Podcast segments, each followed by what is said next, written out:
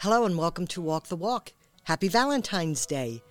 Now, for some of us, that means not much, and for some people, it means a lot. To me, it means it's just another day, another opportunity to love one another. That may sound a little corny. Um, I did get Valentine's gifts from Jeff. I got three things. I got, um, I don't even remember what all they are. The only thing I really remember is that he bought me a broom and a dustpan. Um, that's Jeff's love language. He buys me the things that are necessary. He did buy me a DVD and some flowers. The ironic thing about the DVD is I don't even have a DVD player. I can't even watch it. Um, he got me one of my favorites, uh, The Ghost of Mr. Chicken. I love Don Knotts. And um, so I don't know, just the mere thought that he remembered remembered that for me on Valentine's Day, I guess is enough. But isn't it funny how we don't have that quote unquote technology that we used to have? I think we got rid of every DVD player we own. I don't even know if I could play it in the car. I don't even know if I can play it on my one computer. But that's not the point. The point is, he thought of me and I love him. I want to talk to you a little bit today about love. Duh, it is Valentine's Day. And as you know or may not know, I'm working on doing some um, talks and hopefully completing a Bible study on that very topic of love. And if you don't remember, the topic, my, my topic will be Jesus loves you, but I don't. And I know that sounds abrupt and I know that sounds rude, uh, but it is a fact. And, and, and maybe you don't think it's abrupt or rude that you may say, I know exactly what you're talking about. Like, I want to love the way Jesus does, but I can't. I, I can't. My flesh will not let me. My judging head will not let me. I, I just cannot bring myself down to love somebody the way that Jesus does. So thank God, Jesus, that you love them. Um, that's the most important thing. But I want to read to you some scripture today on the topic of love. In 1 John 4:10, it says, "This is love, that God did send his son to die for us. He did not it wasn't because we loved you, God, it was because he loved us." So in this sense, just imagine if God said, okay, I'm going to wait until everybody loves me, then I'll send my son. We would still be waiting today. John 21 15 says, he, John, uh, Jesus was talking to Peter at this time, and he said, Three times, do you love me? And Peter, of course, responded with yes. And each time he said, Feed my sheep, care for my sheep. And I thought about this and I thought, Jesus didn't say to Peter, feed your sheep, care for your people, because they're not. The, we all belong to Jesus. So Jesus was commanding Peter to take care of the sheep. And now that's where sometimes I have a problem with my own heart is taking care of somebody I don't love. And I don't mean that as a family member, I mean as in a stranger. And in Hebrews 6:10, it says God is not unjust. He will not forget your work and what you have shown him and the love that you have shown God and have helped his people and continue to help. Now this doesn't say that oh you love these people because God tells or Jesus tells us to do that. I think Jesus understood we we can't physically love one another. Now let me tell you, if you've ever had a baby or a child, the instant that that baby is born, there's this immediate bond. You will agree with that.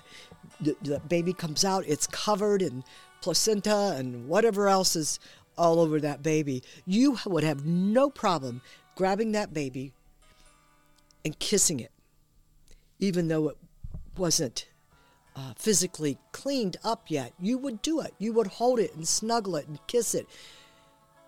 And immediately you see people say, Oh my gosh, I felt this love that I could not explain. Well, there's that bond between that mother and child. Don't you wish that every time we came across um, another child of God or another person that we could have that same emotion of love, that your heart would be so in love. We say that about our spouses. How many of you have said, Well, when I first met so and so, it was love at first sight? I, I was totally in love with him or her. I know I, I say that. I know I, I can't say, and I don't even, I didn't even know them. Or, you know, I'll just use Jeff for example.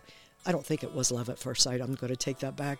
I think it, I don't think I really loved him that much in the beginning, but I sure did grow to love him. And right now, I can say that every day my love grows stronger for him. My heart feels it. My my soul feels it. My body feels it. God, why can't I feel this way about people in general? Well, He knows that we cannot. So here's what I say If you love Jesus and you have accepted Jesus Christ as your Lord and Savior, you get credit for everything Jesus does. And if you ask, well, what does that mean? That means on the day that I stand before God, God does not see Tina Perry in her flesh. He will not. He will see Jesus standing there. And Jesus will say to God, and I'm paraphrasing, and I don't know if he's going to say this exactly, but chances are he might. He'll say, Tina's with me. Now, I'm a sign language interpreter, and uh, I have interpreted for presidents, um, actors, actresses, uh, people who would be considered pretty famous. And when you are their interpreter, you are kind of part of their entourage. We, when we, they go one place, I go with them, and and nobody stops me and says, "Who are you?" Uh, I've had Secret Service escorts. I've had you know their bodyguards or whatever. I'm with that entourage, and that I don't know if I said that word right, but it doesn't matter. You know what I mean. So we, I go wherever they go. That's the same thing with what's going to happen on the day that you die if you've accepted Jesus Christ as your Lord and Savior. He's going to say, maybe put his arm around me and say, God, she's with me. And, and, and God's not going to say, well, wait a minute. Think about that time she didn't love those homeless people. Think about that time when um, she God's not going to say that because God the Father and Jesus are one, one together. And I am part of that oneness. So on this Valentine's Day, when you're like, I, I want to love like Jesus does, I think the important thing to remember is if you love Jesus, you get credit for who he loves. I, I don't think I can say that any simpler than that. If you love Jesus, you get credit for who he loves.